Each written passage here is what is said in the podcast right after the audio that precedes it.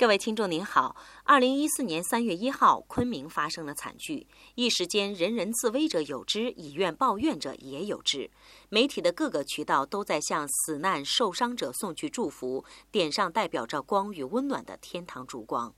我个人呢，挺赞同微博上署名为兰溪的观点的。他认为惨剧的最大意义，不是在于争先恐后的在微博、微信上点蜡烛，甚至见到别人没点蜡烛还大喊“你有没有同情心”之类的，而是从中吸取足够的经验和教训，理解动因、原理以及方法，避免此类事件的发生。孤立的去观察事件，对瞬间反应的依赖，让情绪凌驾于智力智商，都是一种偷懒、不负责任的行为。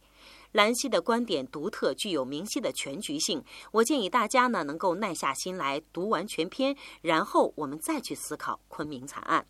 今天，请您回复“昆明”两个字，昆明看详细内容。